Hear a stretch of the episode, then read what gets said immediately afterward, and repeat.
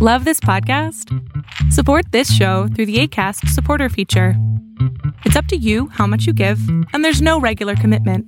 Just click the link in the show description to support now.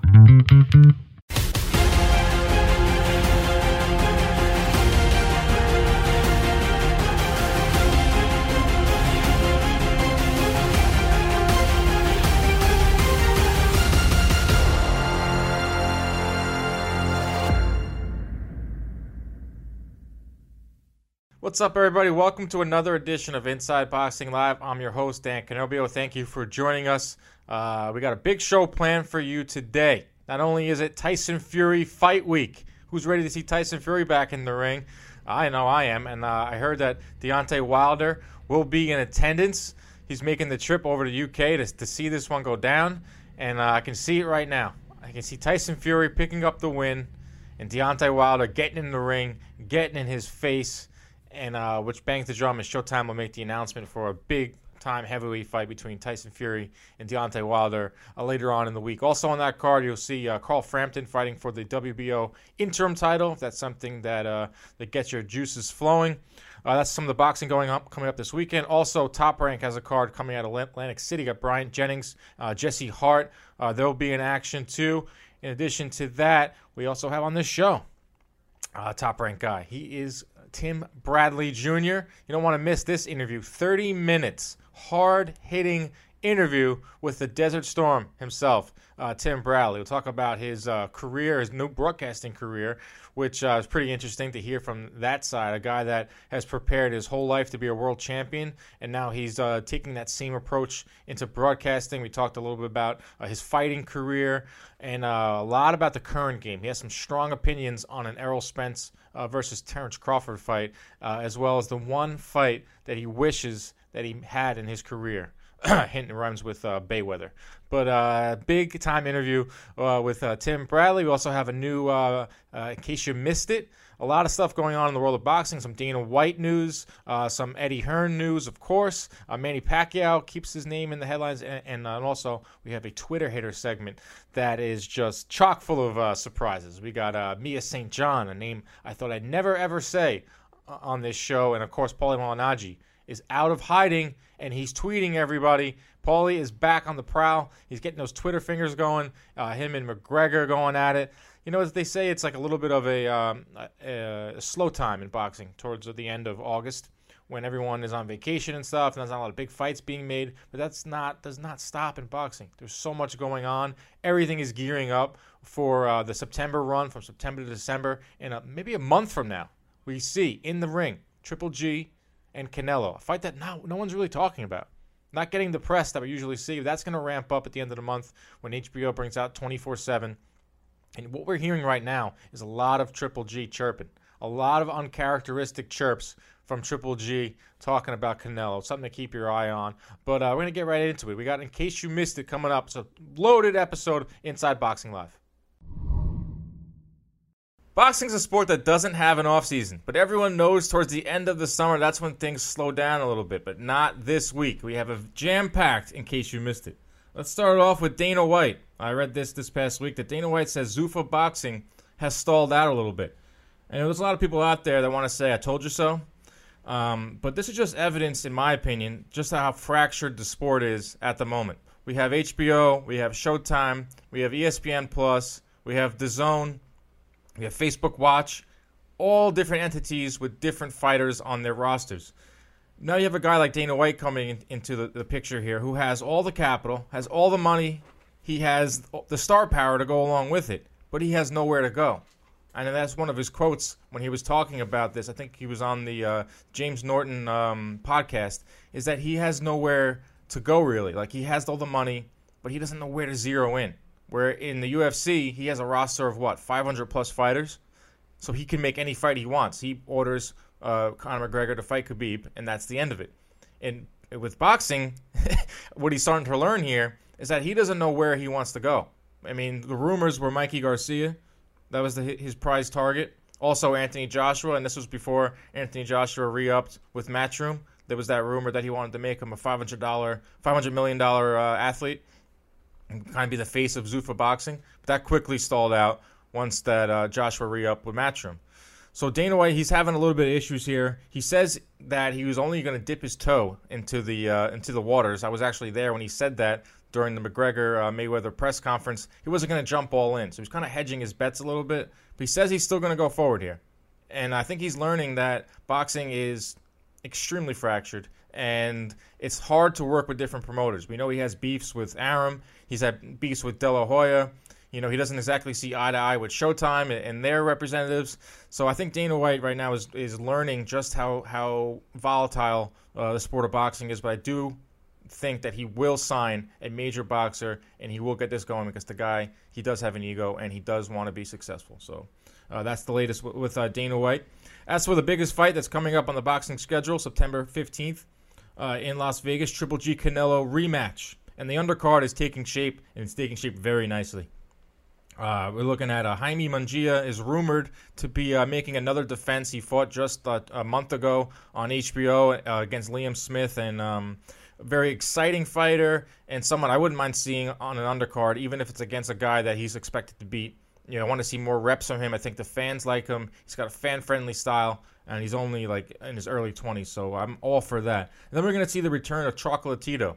Uh, it's not. It's going to be another soft touch for him, as the last time we saw him, he was laid out flat on his back in the rematch with Sarwang Visai. So uh, Chocolatito could be making re- his return. But the co-main event is the one that should get get you percolating a little bit, get the blood flowing, because it will be a bloodbath. And that's Spike O'Sullivan versus David Lemieux. I mean, that is perfect primer for Triple G Canelo. Two guys that come forward, two guys that need a big win in the one sixty pound division. You got Spike O'Sullivan, who was rumored to face uh, Canelo or Triple G, one of the either of the two, when uh, both fell out of the fight. And then David Lemieux, as we know, on the comeback trail, wants to make that last push to become a world champion again. So that undercard right there, if that's the case, then I'm all for it. And I think that fans will be really happy to see a f- four uh, exciting fights or four interesting fights, fights that you actually will turn on the T V at nine p.m. and tune in to see Munguia. You want to tune in to see Chocolatito, to see what he has left. And, of course, the, the bloodbath, that's usually when fans start to tune into pay-per-views, is during the second half of the uh, co-main event, but this time you're going to want to tune in and see the beginning. So let's hope it happens. Let's hope that these rumors actually turn out to be true, and we have four great fights on the night of uh, September fifteenth on H B O uh, pay-per-view. Speaking of De La Hoya, he's interested in making a Spence-Canelo fight at one sixty. Finally, this is a fight with Errol Spence that I can get behind. I don't want to hear about Mikey Garcia, Errol Spence. I do want to hear about Errol Spence versus Canelo Alvarez. Uh, win or lose in his next fight, Canelo Alvarez, he's still going to be a major player in the sport of boxing. He People forget how young Canelo is. What is he, twenty-five, twenty-six years old? Been in the sport forever. So he, even if he loses, Canelo has this reputation. He has a lot of reputations right now, but one of his main reputations before he got into the drug problem or the uh, the P E D problem was he'll fight anybody, he'll fight the best. And it's kind of like what with Oscar De La Hoya did in his career. So a fight with Errol Spence, who is, yes, a one forty-seven pounder, but everything we know about Errol Spence, that he's a big one forty-seven pounder. He has to boil down to get to one forty-seven. So if you see Spence at maybe one fifty-four, maybe they agree to a catch weight. You know, as we know, Canelo has his own weight. He got Canelo weight. That's a fight down the line that I think would be huge. That's a pay-per-view fight, in my opinion. There's not a lot of pay-per-view fights left in boxing. As we're seeing more and more of, of boxing move to T V, move to streaming, that traditional huge pay-per-view fight that we're going to see with Canelo and Triple G, yes, that's still out there. But there's not many huge pay-per-view events. I think a Spence-Canelo fight would be huge down the line. And I can see maybe, you know, Showtime and uh, let's see with H B O if they stay in the picture. But Showtime getting involved with that and making a big bid uh, for that. Moving over to another big-time promoter who's making a lot of noise in the U S market, it's Eddie Hearn. Eddie Hearn wants to sign Manny Pacquiao to D A Z N, which I think is a match made in heaven. This is the type of, of signing that D A Z N needs to make a splash. Yes, they have Anthony Joshua, and he's going to be fighting on, on their platform come uh, September. Yes, they have some guys coming over to the U S. We're going to see Big Baby Miller. We're going to see Jesse Vargas. And there's rumors of other fighters jumping over to D A Z N. But you have a guy in Manny Pacquiao who still moves the needle. You have a guy in Manny Pacquiao that can still win some fights at one forty-seven. And who is sitting there in the Matchroom stable is Amir Khan. Amir Khan has been asking to fight Manny Pacquiao for the last ten years. Now, finally, we can see it, but it checks off all the boxes for Manny Pacquiao. Big money. DAZN's got, you got big money to throw at some of these fighters. It's a fight out of the U S, so it'll probably happen in the U K against uh, Amir Khan, and it's a fight that Manny Pacquiao can win. So there it is right there. So I would be interested to see how this plays out. You know, Eddie Hearn's gonna uh, is very... Uh, he can talk you into a lot of things. Very persuasive guy. So he sits down with Manny Pacquiao and tells him, listen, you're at the end of your career. I know you want to make the most money. I can throw a lot of money your way, and we can make you even richer, or we can help any type of money problems you have, Manny Pacquiao, and we can make you a, a champ once again, too, on top of it. But Nick brings to our next uh, and last topic here. Bob Arum says, not so fast, Eddie Hearn. He gets on, on, a, on a plane, probably a private jet. I don't think Arum's flying business class to uh, the Philippines. And he's going to sit down Manny Pacquiao, his longtime, uh, his longtime pupil here, client, or whatever you want to call him. So Pacquiao meets with Arum, and uh, no deal was made at last, last that I uh, checked uh, on on this issue. But you have to think that Arum does not like, one, does not like the fact that, that Eddie Hearn is going to come in here and potentially steal away and kind of... Uh, cash out on Pacquiao, where Arum has put in all the work his whole career to make him into this global superstar. But you got to figure that Arum's telling him, listen, I can give you a fight with Lomachenko. I can give you a fight with Terence Crawford. But where does the money come come into play? How much money can Arum potent, like offer Manny Pacquiao to fight on E S P N Plus or E S P N? I mean, that's that's what they have right now. They don't have an H B O uh, outlet anymore. They don't do business with H B O. Arum does not do business with Showtime, so it would most likely be on E S P N. Does E S P N have the type of money that can compete with the DAZN, who is just strictly focusing on boxing, where E S P N Plus has tons of other programming? So right now there is a bidding war for Manny Pacquiao. Manny Pacquiao, a guy that was hadn't fought in over a year, was very much on the tail end of his career, but right now has all the major players coveting him. Only in boxing can you see something like that. We try to keep you caught up to date every single week here on Inside Boxing Live. This has been, in case you missed it. All right, joining us now on the Jack Doyle's phone line is a, uh, a former world champion, a uh, former pound-for-pound great, and a current broadcaster for Top Rank on E S P N. Of course, I am talking about the great Tim Bradley, and he joins us right now on Inside hey. Boxing Live. Tim, how you doing, my man? Hey, I'm doing great. How you doing?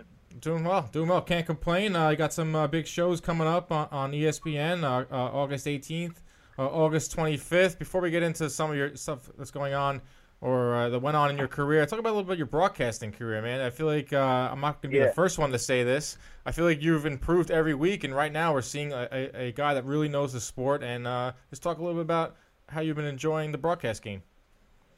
You know, I really look forward to it. Um, it's it's one of those things where, uh, you know, fighters, when they retire, they're, not, they're unsure of what's next.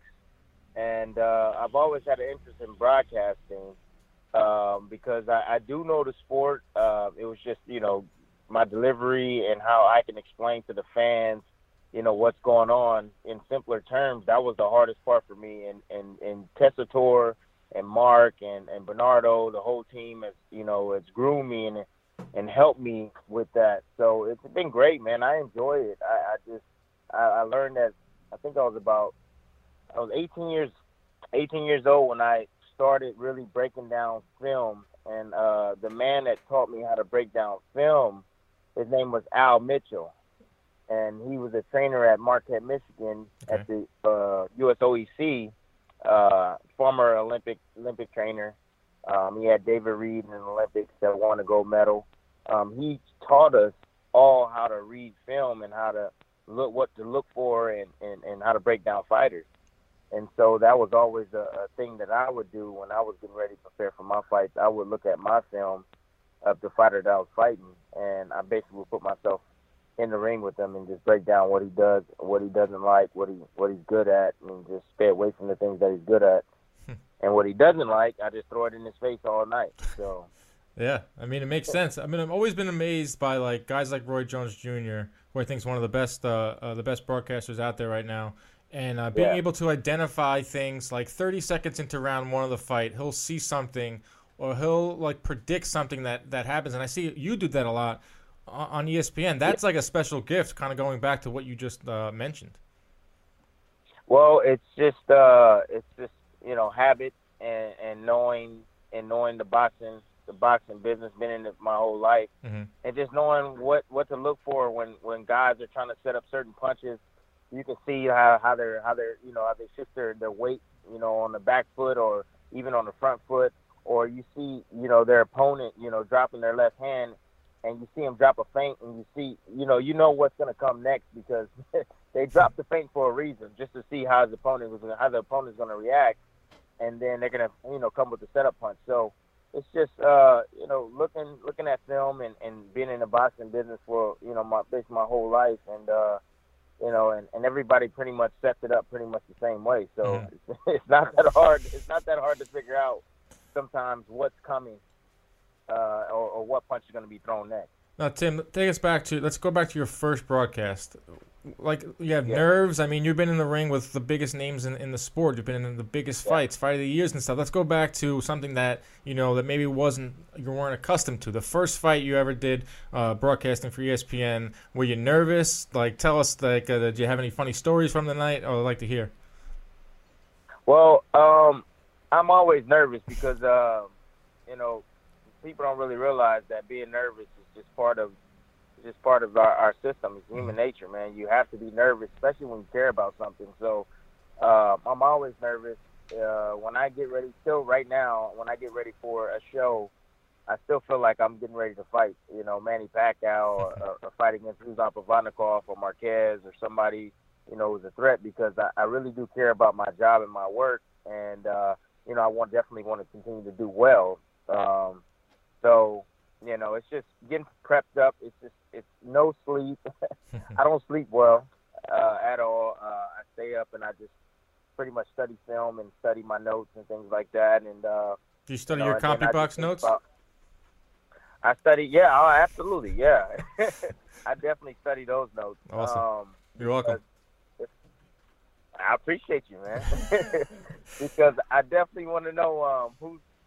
Well, I look at the fights. I look mm-hmm. at the fighters, you know, um, but the CompuBox, the CompuBox notes help me with, you know, just give me an idea of, you know, how many punches are being thrown, uh, you know, the days off. There's a lot of things that come with that that I like. Those are actually my, my favorite notes. I, I keep those notes. Nice. And uh, I use them because they definitely they definitely help me, because I'm like, okay, this guy's really, really busy. Right. He throws eighty-six punches around, so it's great. I enjoy I enjoy that. Nice. But, um, But uh, you know, it's just um, I, I I get I still get nervous, man. I still get nervous, like I'm getting prepared for a actual boxing match. Wow, it's just uh, I just don't take the punches. That's true. What was the first difference. Fight you did for, for E S P N? Was it the Pacquiao Horn? Yes, it was the Pacquiao Horn, and I wow. was with uh, with Tess, and I was with uh, you know at that time it was Teddy Atlas. Um, and, you know, I w- it was nerve-wracking. I mean, Teddy Teddy pretty much has been doing this his whole life. Right. Uh, you know, twenty-something years in the business. It was kind of hard, you know, me being a fighter and just seeing different things that, uh, you know, that he didn't see or, you know, that I thought that would make sense. And it was kind of hard to kind of go, go back and forth with him, you know, because, you know, Teddy knows boxing. And right. you can't tell, you can't tell that man anything, so... Um, I was kind of timid, you know, at, at first, but uh, I, I it was okay. I mean, I spoke up in the Horn fight, but I I should have spoke a little bit more, but I didn't want to get uh, chewed out. Yeah, that's true. I mean, that's a tough one for your first for your debut. I mean, you're, not only is it the first time you're, you're doing T V, but you're all the way in Australia. And from what it seemed, yeah. what it looked like, I mean, it was like the sun blasting on you. You guys are outside. It was a very tough fight to score, and maybe not that tough of a fight to, to analyze, because I thought uh, Pacquiao won that one. So that's a really tough one for your yeah. debut.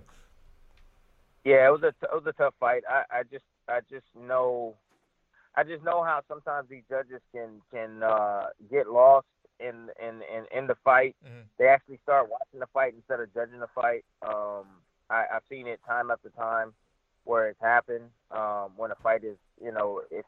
If there's a household name fighter and and if he looks like he's being dominated, uh, which, you know, Pacquiao, like I always tell people, I say, you know, Pacquiao won the boxing match, but he lost the fight. Right. You know, after the fight, it's like, who would you rather be right. after the fight? Pacquiao was bloody. He, you know, he was cut. Mm-hmm. Um, lost, to me, I thought he lost the last three rounds in the fight. I thought, you know, early on, I thought Horn was able to to, to bag them up and put them on a rope. Right. Whether the punches are landing or not, you guys, have, everybody has to understand that when you have a judge that, you know, if you're against the rope and he's behind you, or not behind you, but on the other side of the opponent, and yeah. he's welling on you, he can't see what's landing. He can't see what's landing. All he sees is that you're bagged up against the rope and you're getting worked. Yeah, he doesn't know you what know, the guy against the rope's doing, right? You really don't know what the guy against the rope is doing. Mm-hmm. You don't know if every shot is landing, but all you see is that he's getting he's getting worked. Right. And and so, all right, he went. So Horn wins that round. So there was a lot of swing rounds in there too. I watched the fight several times. I still feel Pacquiao won the fight by two points. Mm-hmm. Um, but like I said, he won the boxing match, but he didn't win the fight. So, so you so. you went back and you watched the fight. Now I'm sure you went back and watched a lot of your fights that you've been in. Now, do you go back and watch yeah. fights that you've broadcasted now? Is that got to be a totally different experience now? Yes, yes, yeah, yeah. Why did I, I say this back. And why didn't I do that? Yeah, yeah, because I like I, I miss sometimes. You know, uh, well. It's good to have, you know, Tessitore has been doing this for years. Oh, yeah, yeah. Uh, he's like the, he's the, literally the LeBron James of broadcasting. I um, agree with you. He's been on our show before. We've known him forever. He's Joe Tessitore is one of the best broadcasters in any sport. In any sport. And, you know, he's on Monday Night Football now. Mm-hmm. And, you know, he has Whitten and stuff. And, you know, he has a lot of new guys that he has to train up. And uh, there's not a better guy for it. So, you know, he just makes you right out the gate believe in yourself.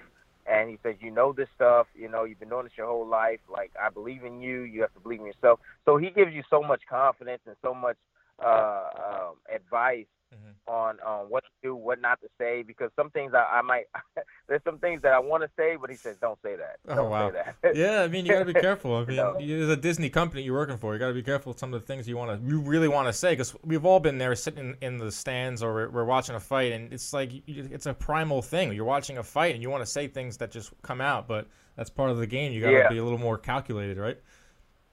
Yeah, well, yeah, because I, I wanted to say balls. I was like, can I say testicles? And he's just like, he's like, Tim, you cannot say testicles on air. You understand that? I was like, okay, Tess. I was like, well, what can I say? And you're just like, and then uh, Mark was like, say onions. Onions. Onions are fine. Yeah, that's when you go to Mark. That's when you go to the wordsmith. Go to Mark. He'll tell you all the things you can and can't say, right? Yeah. I mean, I feel like you can say testicles. I feel like you can't say balls, but you can say testicles on E S P N. Yeah, because it's, the, it's like the, the, the right term to say, right? I yeah, mean, it's the, the that's right like the you go to the doctor and he goes, and yeah, that's I don't want to get into all that, but yeah, yeah, like, yeah I feel like that you could get away with saying it's boxing. Come on, man, everyone's no one. This isn't uh, you know chess. We're watching boxing, but uh, you bring up guys what, like what, go ahead, go ahead. You can't say it. You no. just can't say it. Yeah. But uh, you know, but it's all it, it, it But you know, I, I do go back and I see like my mistakes and things like that, and I'm like. Okay, I gotta look at the camera more. Okay, I'm I, I'm looking off in the distance, like I can't lose focus. Yeah. And uh, why did I say that? Oh my God, I stumbled on that word. It's just like so much stuff, you know. You and they told me that like you're never gonna have a perfect broadcast. And the minute you have a perfect broadcast, the minute that's the minute you're not a broadcaster, Tim. Yeah, and um, I, like, okay, what I've heard yeah. is you're only good as your last show. So you can have a great fight, or you can have a great performance, or you, in your case now you can have a great broadcast. But if you don't have another one the next week, people are not going to remember your good one. They're going to remember the time that Tim Bradley said balls on the air or something, something ridiculous. Yes, yes, yes. It's it's, it's very tough. It's very tough. But uh, you know, we, we're human. Mm-hmm. Um, I you know, I'm new to this. Uh, you know. Uh, E S P N believes in me. Um, you know, all my bosses and everybody, they believe that I can do it. Um, you know, I, I have the knowledge, and I, I'm spreading it a little, little by little. Yeah, I and agree. And the hardest part for me, the hardest part for me is is not giving the fighters completely away. So, like, if if like when I'm breaking down stuff, and like mm-hmm. I have my keys, my points, and stuff like that. I pick certain ones that are, you know, that I think that are, you know, detrimental to the fighter, and I think he should pay attention to it right. when I'm telling him, you know, stop dropping your hands when you're pulling back. Like, that's a big no-no. Mm-hmm. But it's the hardest thing for me is during the broadcast, not actually telling the fans how to, like, beat this fighter. I think that's the hardest thing for me because I just see certain things that the fighter doesn't like, and, and if you if you continue to do it, you know, you can beat him.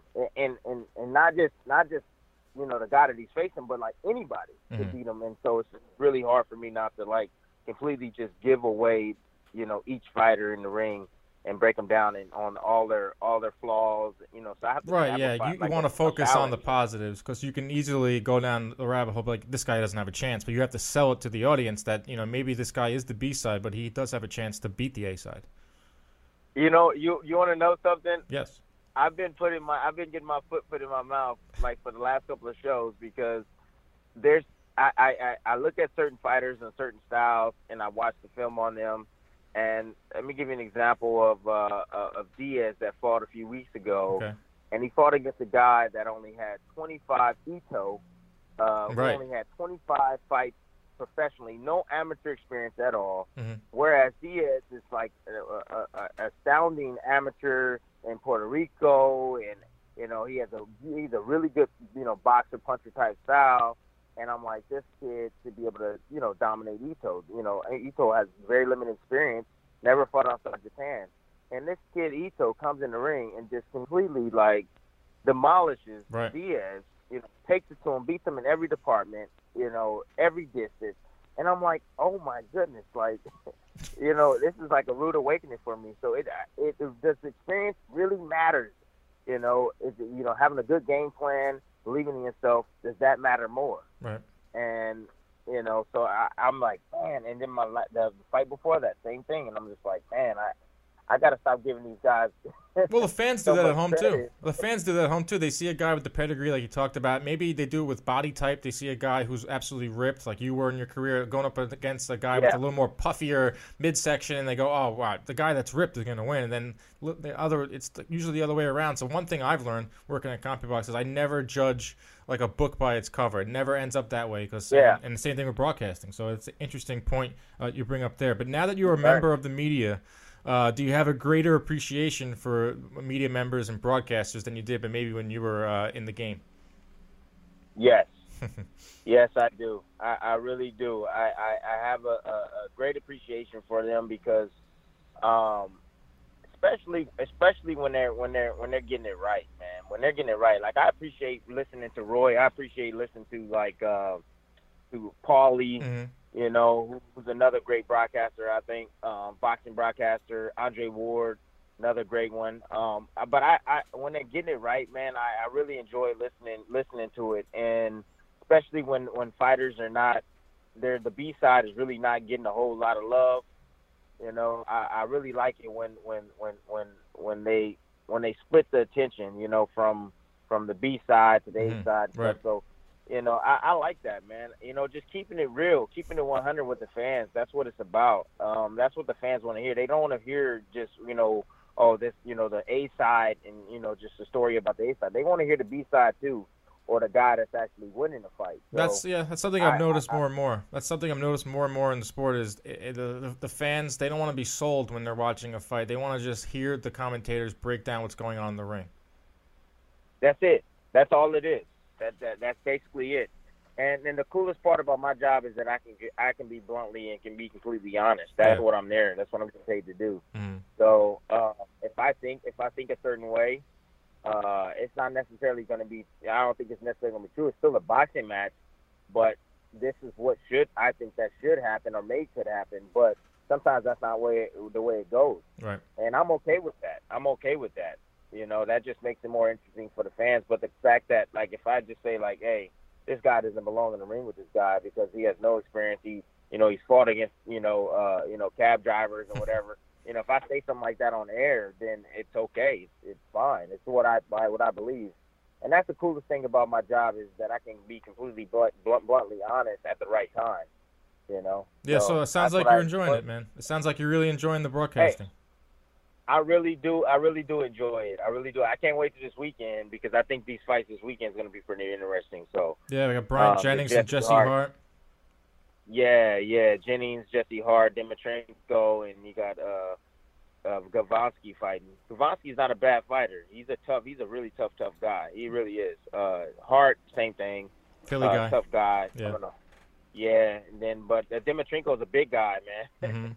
And then you got then you got some of the longest arms in boxing by Jennings.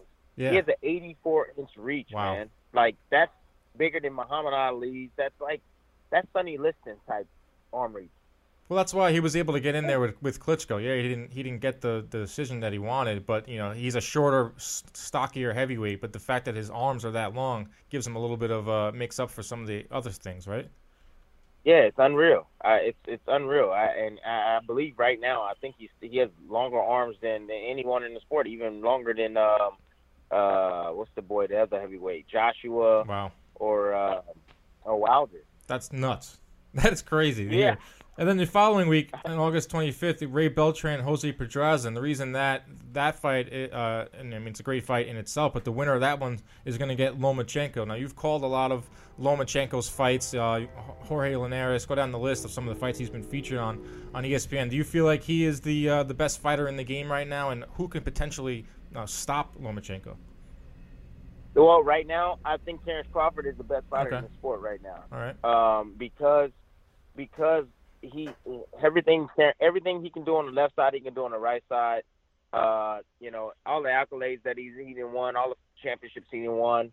Uh, I think he just has a dominant style, man. And and I, I think Terrence Terrence Crawford, honestly, to me, is pretty much right now the guy that you know has the art of boxing. The art of boxing is leaving, man. He's living the sport. Loma has it too. Loma, you know, fights off angles. Uh, which is what is the art of boxing. You know, hit, don't get hit, fight, fights off angles. Um, two completely different styles.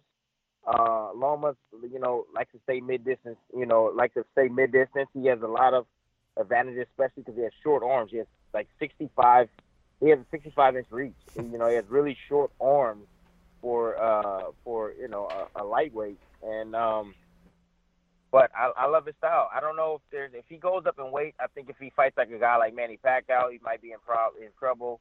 I think if he fights a guy like Mikey, there's a possibility Mikey could be too big and just you know because like like I said, Loma has to come mid distance range. He has short arms. He has to come there. Right. So he has to come down that middle every now and then. And Mikey has really good timing, really good legs, really good balance, and he has pretty good defense. As far as, you know, keeping his hands at home and, and, and, and making guys fall short. Yeah, that's what so Lomachenko did against Linares. I mean, Lomachenko versus, he had to get inside. He had to take a beating for a little bit just to get inside to land that body shot. Yes, yes. But as far as skills-wise, skill-wise, um, I mean, he, he's probably one of the best skill-wise with Terrence Crawford. Um, these guys are running the race um, as far as who's the best fighter in the sport. Mm-hmm. My pick is Terrence Crawford, but I, I love I love Loma. I, I think he's phenomenal. Uh, I think that you know Ray Ray. I love Ray. I love him. I love him to death. But I just don't think he's ready for a guy like Loma. Uh, you know, I just I, I just don't think he's ready for a guy like Loma. I think Loma's just too quick and get in and out, get in and out on Ray. Uh, Ray's a straight coming forward fighter that eats eats punches. Like it's, it's breakfast, lunch, and dinner, and uh, you know he's a tough guy. He can punch. He can punch, and he's going to do a lot of punch punishment in that fight. And I don't think it's, I don't think it's going to be suited, better suited for, for Ray if he fought against Loma. But you know he's a champion, and the champion has to face you know the best guys out there. Yeah. That's something that I, we're seeing more and more, like a lot of social media stuff, and like you know, fighters are calling each other out. They're putting pressure on the networks uh, to make the fights, putting pressure on their promoters to make the fight. And you're seeing this a lot from Terrence Crawford. I mean, I don't know if you follow along with all the Twitter stuff, but you know, last week he was going at it with Errol Spence. That's the fight everyone wants to see. And then this last week, uh, Danny Garcia and uh, and uh, Terrence were kind of going back and forth. But I want to talk about Crawford versus Spence, a fight that everyone's talking about or wants to see down the line. It might not ever happen because of, you know, the politics in boxing. But, you know, how would you handicap a Terrence Crawford versus Errol Spence fight at one forty-seven? Um, everybody needs to listen up, man. Terrence Crawford is the best fighter on the planet. Okay. Errol Spence, Errol Spence has a lot of has a lot of juice. You know, a lot of sauce. These young kids, they got a lot of sauce. You know, momentum moving forward. Everybody likes him. He's big. He's strong. Uh, you know, this kid has he's fundamentally sound. But Terrence Crawford has is, is, is the same. You know, fundamentally sound. Fundamentally sound. Uh, it's strong. Everybody thought that Horn was going to be able to bully him. Uh, Terrence looked like he wasn't the one forty pounder moving up to one forty-seven pounds. He bullied Horn in that fight. And Terrence sees what I see in Errol Spence. Um, he sees the same thing, and that's the reason why he's saying, like, come on, serve them up on the platter. um, I'll eat them for dinner. I'll eat them for lunch. Um, because he sees exactly what I see. He sees a guy that's one-dimensional. Um, Errol Spence, to me, as good as he is, he's great with the basics, you know, the jab, the straight left hand, but he's one-dimensional. His footwork is terrible. No footwork. I, no footwork. He's straight directly in front of you all the time. It's not hard to fight a guy when it's straight directly in front of you. You got to get past that shield, which is his jab. He has a strong, extremely strong jab, and he sometimes paws with it to keep you at at bay. You know, but Terence has just, just as long arms as he does. Terence is slightly shorter than him, and Terence knows how to get in. He has good legs, good footwork to be able to, to outmaneuver, in my opinion, a one-dimensional Errol Spence to me. So oh. I that's what I'm going to – if they fight, if they fight, I'm Terence Crawford all day. I'll bet my house on it. You probably have a really nice house, too, so that's uh, I like to take you up on that bet, maybe. Any day, any day of the week, man. When they, when they, if they, they have to fight. Yes, they, they do. They have to fight, and when they do, and when they do fight, when they do fight, Terence is gonna beat up. He's gonna beat up on Errol Spence. Wow. It won't be early. It's gonna be later. He's gonna beat up on him. That's like it. I like it. He's gonna beat him, and he's gonna beat him, and he's gonna beat him in the inside where everybody thinks Earl's gonna have opportunities to land against Terence. He's gonna beat him up in the inside. He's gonna bag him up. And he's gonna he's gonna push him back. And you're going to beat him up when he's going out, too. And you say and it has to be made. You say it has to be made in the sport of boxing. I absolutely agree with you. They have to make that happen. It's a fight. It, yeah, but, uh, you know, it's a it's a, it's a fight that – because Errol, Errol, to me, is a great fighter, man. But Errol, to me, really – if you look at what Terence has done so far, and mm-hmm. you look at what Errol's done so far, it, you know, Errol is still, to me, still is still green. You got a little, you know, you got a little late it. start. Right, you got a little bit of a late start. But a lot of times with this, it's like everyone can't fight the same resume. It's not like a, like in, in uh, baseball or football where everyone kind of has the same schedule. You know this. You didn't get to fight uh, Floyd Mayweather. But you kind of have to just go on who they fought and, and who was in front of them that time, right? Well, it, it, it, it's experience. It's experience. Terence has been in big, huge fights. I know Spence went over and fought against Kell Brook, mm-hmm. and uh, you know he, he won that fight. Brook was in that fight until his eye got tore up, right. you know, from you know Golovkin or whatnot. But you know, to me, Brook was in that fight. I, I thought it was a close fight. You know, I thought, thought Errol started pulling pulling away late because Brook had a hard time dealing with that eye. Right. But he beat him. He beat him. All right, he beat him. All right, but and then he beat uh, a Peterson who was who was faded, in my opinion, was right. faded. You know, um, but those are like the two biggest names that I see on his resume. Whereas Terence, he he basically won the every beat everybody at one forty pounds, besides this new cat pro grade that's coming up, right. who has very limited experience as well, um, and he dominated the division there. And he's coming up, and he fought a, a rugged, tough guy in Horn, and he won the championship in his first fight at one forty-seven pounds. And he's willing, just like Errol Spence, willing to face anybody at right. any any given time or place or where. Yeah, and and is, I think he ahead. beats Danny. Okay. I think he beats Danny, too. I think he beats Danny. I think he beats uh, uh, Sean Porter. I think he beats Thurman. I think he beats all. I don't even know if Sean Thurman's going to come back and fight. Yeah, I don't I don't disagree with you there. It's just like I've seen this on Twitter, and it's it's a very valid argument about what's more impressive – to you, the fact that uh, Terence Crawford disposed of everyone at one forty in really impressive fashion, or Danny Garcia fighting some bigger names and maybe not looking as sharp or as dominant as um, as Terence Crawford did. What do you think? No, no, Spence looks Spence looks dominant. You know, Spence looked dominant. Um, his last performance, he fought a guy that was long, longer than he was, and, and you know, gave him a little, gave him a little issues. But he dominated, ended him with a body shot.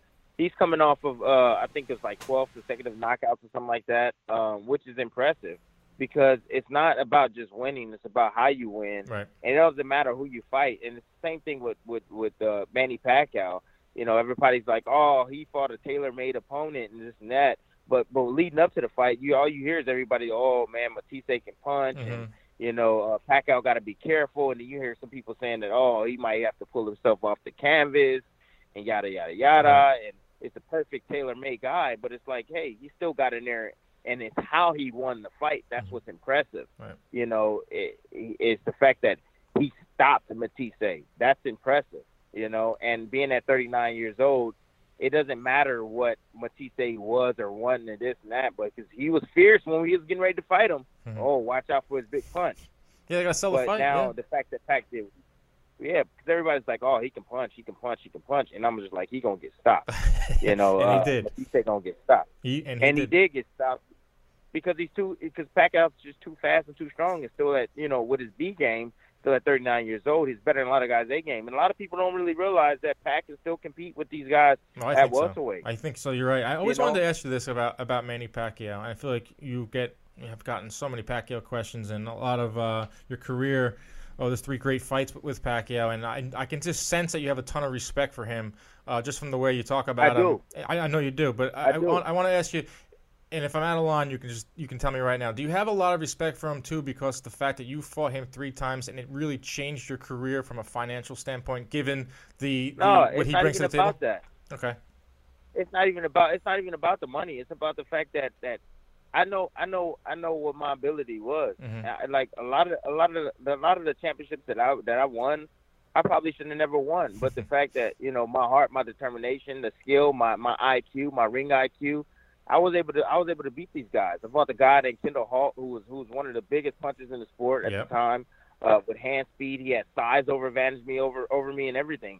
But I did what he doesn't like all night, and I took that chance, and I took and I gambled, and I had to pull myself off the canvas to come back and win the fight. So I know that I'm a tough threat to anybody in the division. If I was still fighting, I would still be tough to anybody in the division yeah. at one forty-seven pounds. I still would be tough, you know. Um, and I compete with this guy. The fact that Pac was able to, to beat me, mm-hmm. you know, and, and the way he did it and went about it, I just I'm just impressed with that because I, I'm just I know I, I'm really I'm tough, I'm tough, I'm durable, yeah. and this is a guy that, that was able to, you know, had more stamina than I did, he had more speed than I did, you know, more footwork than I did, and I just he blew me away with it, wow. and I'm just like, wow, I got the un- unbelievable amount of respect for this young, this uh, you know, older gentleman, Manny Pacquiao, because he's the only guy in my career that beat me.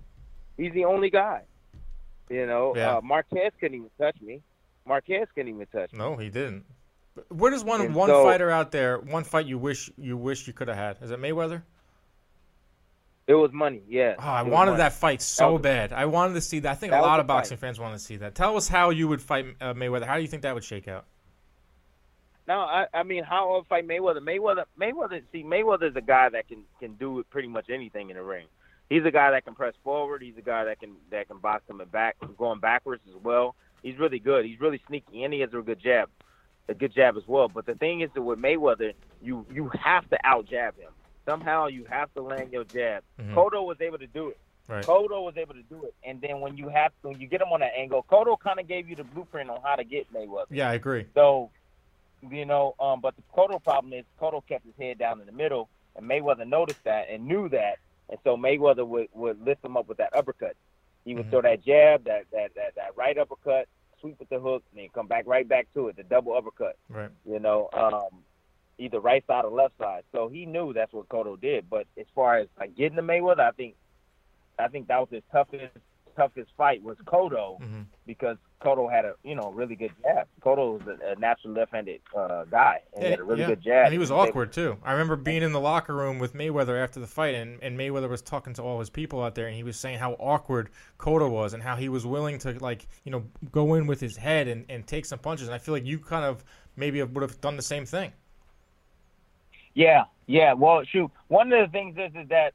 I didn't get a lot of advantages with my defense. My defense, I didn't get a lot of uh, uh, uh, uh, uh, credit for my defense. Um, and then I didn't, you know, and I have pretty good footwork. So I just felt like I was able to, to be offensive-minded and then be defensive-minded and then be offensive-minded again against Mayweather. Yeah, it's hard. It's hard, and man. A, it's tough. And have, and, have a, and have a better chance because the Mayweather, see, when Mayweather countered, he, ca- he caught and, sh- and sh- catch and shoot. Yeah. You know, a lot of guys, they would sit there. And so for me, I just felt like, you know, I knew what he was going to be doing or what he's going to try to do. So I would I would let my hands go, and then I would and then I would put myself in the defensive posture or defensive area where he couldn't hit me with the counter. Damn. I'll be ready for it. We fans, we you got know, we got uh, robbed of that one. That's the fight, and I really really wanted to see would would be Tim Bradley versus Floyd Mayweather. Man. Yes. Yeah. stepping on the gas pedal with him, man. Yeah. You see, any anytime he got bagged up and really got the pressure put on him, you know, uh, there was there was holes in his defense. There was definitely holes in his defense. Right. So, uh, Madonna, you saw that when he fought against Marcos Madonna. Yep. You saw that when he fought against. Uh, we even go back when he fought against uh, Castillo. Oof. You know, uh, Castillo bagged him up because Castillo had, you know, pretty good defense coming in, moving forward, moving his head, and then attacking Mayweather to the body, mm-hmm. and just hitting him anywhere he could. Yeah. And he had some success. Now, Tim, you, first fight, it's so. pretty clear you have you have the fire still in you. I can hear it. I can I can uh, when you say you're tough and you're durable and all that. Do you ever ever think about coming back? Always, every day. Would you do it though? I mean, you're only thirty. What, thirty-four?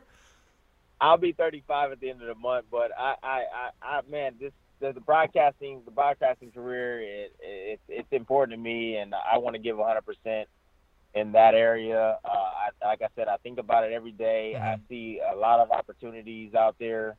Um, I, I wouldn't mind mixing it up, you know. I wouldn't mind mixing it up with the top one forty-sevens out there, you know, especially if I was to come back and get my uh, get my feet wet first. You know, it's been I've been out for almost two years now, so that's that's a that's that's a tough challenge in itself. And I haven't been taking a I've been taking a punch in, in two years, so that's the hardest part about coming back and, and having ring rust and, you know, being able to absorb absorb, absorb a punch right. to the head or the body. Yeah. That's the hardest part about the layoff. So uh, that's something I would have to worry about. But um, man, I I'm just a competitor, man. I, I just love boxing, and um, I love the sport. And like I said, to me. To me, I just think that the, the sport definitely is losing. The, you know, the art of boxing is definitely losing, man. It, we're we're losing the art of boxing, man. All these trainers, man, they need to step their game up, man. Because I, as I'm broadcasting these fights and I see these fighters do make the same mistake over and over, pulling back with their hands down, you know, uh, never going out backwards instead of going out to the side, um, you know, not even moving their head, no head movement. Um, you know, they don't jab anymore either. There's no jabbing anymore in the sport. No, they don't jab. They don't set up anything off the jab. All they do is they come hunting forward. They don't even move their head. Right. And, and, and if you try to step back just to, you know, to, to use their legs as defense. Mm-hmm. And it's just it's just, it's just leaving the sport, man. It, it really is. And when I see a really good fighter, talented fighter like Terence Crawford, it makes me happy. When I see a guy like, you know, Loma, that makes me happy. Right. Or a guy like Tim, Teofimo Lopez. You know, when I see a guy catch and shoot, a guy that moves on angles that, you know, has that flair to him, man. That makes me happy. Or a guy like, you know, uh, Stevenson, uh, Shakur Stevenson, yep, yep. you know, you know, a young guy like that, that makes me happy because this is the art of boxing. Hit, don't get hit, you know, um, you know, Sugar Shane and, and go, we can go way back, man. Uh, Sugar Ray Leonard. Right. Um, the art of boxing. Pernell Whitaker, mm-hmm. uh, you know, Roy Jones. I mean, you can go back and you can watch all these fighters, man. Those guys had skills, man. They had skills. Wow. You I know, agree with you. I agree and, with you. It's just different. Now it's just Rock'em Sock'em Robots now. I got that actually on my set right now. But, Tim, I can talk to you all day about boxing. I've thoroughly yeah. enjoyed this. Uh, we really like watching you on, on uh, Top Rank on E S P N, doing a great job. Who knows? Maybe hey, one day we'll see you in the ring once again. But for now, you're going to be outside the ring. Don't push me. We're going to be outside the ring in your suit, uh, breaking down the sport like no other. Tim Bradley, thank you so much for joining us, man. Appreciate you, man. All right, thank talk you. to you soon.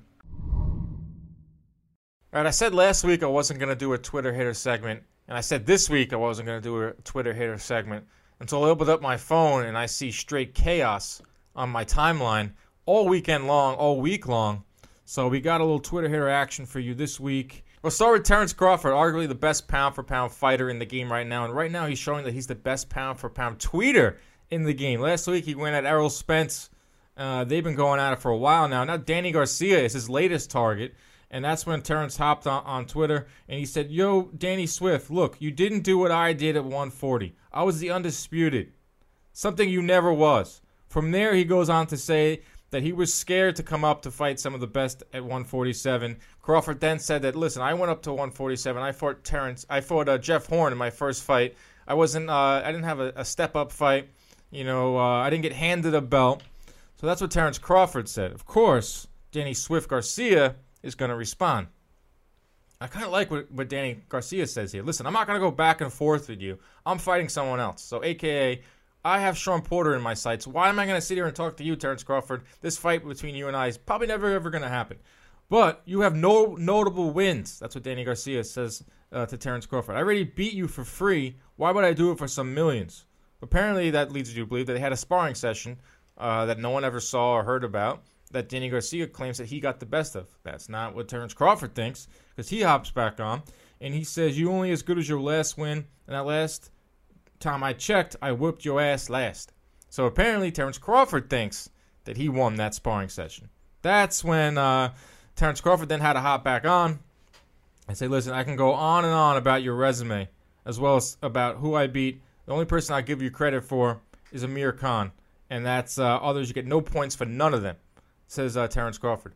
But here's how I rate this one. Compu, official CompuBox rating for this Twitter beef is I have to give the win to Danny Garcia. How many times have you been in an argument on Twitter, or you've been in an argument Uh, with someone and you said, listen, I'm not going to go back and forth with you, and then you proceed to go back and forth with them all day long? He let Terence Crawford start to instigate this. He said, I'm not going to go back and forth with you, and he didn't. And then Terence Crawford went on and on and on. But it, it led a lot of people on Twitter to go down a rabbit hole of of who they think uh, it was the was better at one forty or one forty-seven. Like, do you put more emphasis on the fact that Terence Crawford was undisputed at one forty, or do you put more emphasis on the on some of the names that Danny Garcia fought? We're just going on names, not going on actual results and fights that you thought that Danny Garcia lost that he actually won. But it, in my opinion, I think Danny Garcia has the better resume than Terence Crawford, and I don't even think it could be debated. But on the flip side, Terence Crawford beat his opponents that were put in front of him a lot more soundly and more convincingly uh, than Danny Garcia did. It was a nice little uh, debate on, on Twitter, and uh, something that I kept uh, an eye on. Uh, for this uh, very segment. But we move forward here now with uh, Conor McGregor. You know, I was having a perfectly fine Saturday until I opened up Twitter and I see that Conor McGregor decided to retweet M M A History Today, which said it was one year ago today when Dana White released the video of Conor McGregor dropping Paulie Malignaggi. And there's the picture of Paulie on his back, McGregor standing over him. That's when McGregor, he quote uh, tweets it and says, time flies when you're on your ass. You know, this just like sent like the bat signal and went up to Brooklyn, New York, Bensonhurst, New York, where Paulie Malignaggi resides. And this led me to believe, or I learned, that Paulie Malignaggi had not tweeted since July thirteenth. Over a month, or close to a month, no tweets from the Twitter king, Paulie Malignaggi. But no, if McGregor's going to chirp at him, Mal- uh, Malignaggi's going to take the bait. And he's going to go right in, because this right here is his Super Bowl. He loves talking about Conor McGregor, especially that, that infamous sparring session. That's when Malignaggi hopped on and says, dude has two kids, which I'm pretty sure McGregor only has one kid, but maybe there's one that we don't know about. Dude has two kids and an ass-kicking since this, and he still lives off a fake knockdown that he knows wasn't real. Uh, McGregor, your feelings are still hurt, question mark? Don't get your feelings hurt, you little bitch. It's still our little secret. Don't run for your life when they ring the bell. Wasn't just there. He went on to start responding to fans, of course, the M M A fanboys, as he called them, and he says things like, you know, uh, McGregor's going to uh, run in his fight, or he's going to, not only is he going to run in his fight with Khabib, he's going to pull out of the fight a week before. So not Malignaggi is now Nostradamus as well. But this was funny to me because we hadn't heard from Malignaggi on Twitter in a very long time. Who knows why he's been taking a, a month-long hiatus. Some people, uh, they uh, give up social media for a lot of different reasons. But the fact that he got back on and the first thing he's tweeting about is McGregor is just it's just so classic. And uh, more and more of that, well, I'm sure he's going to keep on going because Malignaggi is one person we know does not let a beef die out. Uh, that that's for sure. Uh, but going forward here on Twitter hitters, this is something that came out of nowhere. Um, Lance Pugmire put out a tweet. Uh, he interviewed uh, Triple G, Lance Pugmire, with the L A Times. Been on the show before. Uh, great reporter, gets a lot of good inside stuff. But he um, was talking about Triple G. Well, Triple G had some really uh, stern stuff to say about Canelo, saying he's the most unpleasant and dirtiest opponent I've ever had. Dirty in the taking of substances that are prohibited and trying to blame other people. So that's something a lot of people can agree about, is that yeah, Canelo, yeah, he, he did P E Ds, or um, whether or not you believe he did it, whatever, and he blamed all this other thing, blamed the meat, he blamed everyone under the sun but himself. That's we can all agree about. That's when Mia Saint John. If you don't know who Mia Saint John is to the casual boxing fan, I'm sure the hardcores know. She's one of the first uh, women boxers to kind of gain fame and notoriety in the mid nineties, late nineties. I didn't even know that she fought in uh, two thousand sixteen. I mean, that's crazy because she's I think she's over fifty years old. Uh, she said whatever.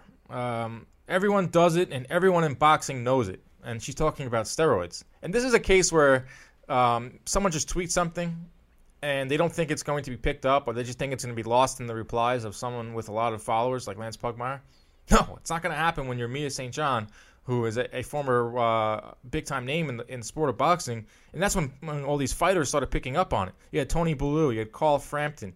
Uh, you had the Serrano sisters. You had um, Shields. You had all these these, box, these boxers say, you know what, no. Uh, I think it was uh, Sergio Mora as well. No, not everyone does steroids. Not everyone uh, – don't just lump all of us in there. Just because you have a broad, uh, you want to get some more fame, you want to res- maybe have a resurgence in boxing. And it led to a long debate, and uh, she went on to call Lance Pugmire and tell him or reveal that she did steroids for twenty of her fights and that she knows all the fighters today that are on it. And uh, so I think this is a, a fluid situation. I think that that a lot more we're going to hear from uh, Mia Saint John and try to figure out if, first of all, if she if she's valid. Uh, number two, uh, when did she do the steroids in, in these fights, if anyone uh, really cares about that? Mostly it's going to be about who does she know that's on steroids, because we've heard, we've seen this in, in different sports. We saw it in baseball with Jose Canseco when he came, first came out and he started naming names. Everyone kind of wrote him off and was like, nah, this guy's trying to sell a book. He's got ulterior motives. I mean, this guy has, he has a very poor reputation. So, you know, I'm not ready to kind of say that she's wrong.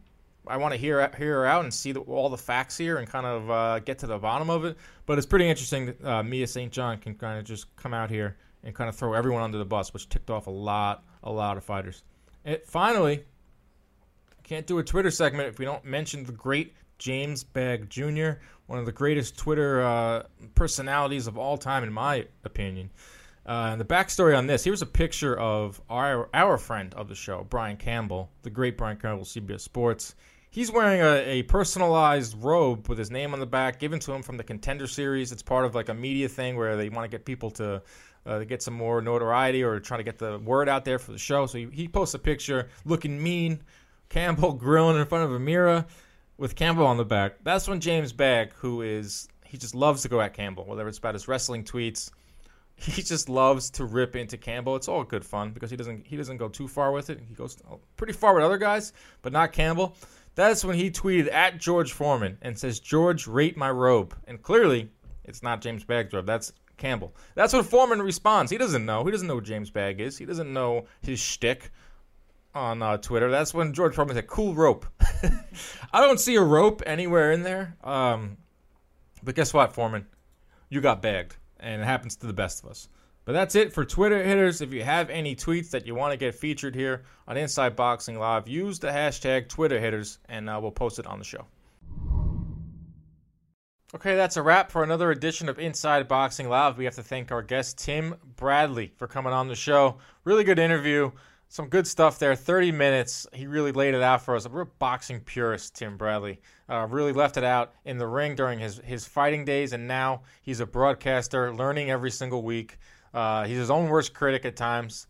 Uh, he got Kriegel telling him what he can say and what he can't say. And most of all, what I took away from that interview was a guy that still has the fire burning within him. I mean, when I brought up a comeback, he said, yes, right away. I think about it every single day. I look at the one forty-seven pound division, and I want to fight the best. So don't be surprised if you uh, see a story that uh, Tim Bradley is contemplating uh, coming back into the ring and stepping foot in there. Uh, as for this upcoming week, we have the return of Tyson Fury, the heavyweight division. And uh, I saw some uh, headlines that Deontay Wilder will be making the trick. the trip, and we'll be ringside for this. So I can see it right now. Fury wins the fight. Deontay Wilder gets into the ring. They go face-to-face, and then Showtime announces that the two will be fighting later in two thousand eighteen. That's just my opinion. Uh, Carl Frampton will be also uh, in action this weekend. And then over in Atlantic City, uh, Top Rank will be back. as uh, Brian Jennings gets into the ring, Jesse Hart as well. I will be heading to Atlantic City myself to cover some M M A action, P F L uh, in uh, on uh, N B C. I'm actually looking forward to seeing what Atlantic City has to offer. I know that the Hard Rock Casino was buzzing last weekend, according to H B O's Jim Lampley, seeing a real big resurgence uh, with legalized gambling. So it's something to keep your eye on as a boxing fan as Atlantic City makes its uh, big triumphant return in the world of boxing. If you don't subscribe to the podcast, do so now. Inside Boxing Live on Apple. Uh, for Nick Canobbio, our, our super producer, I'm Dan Canobbio saying we'll see you next week.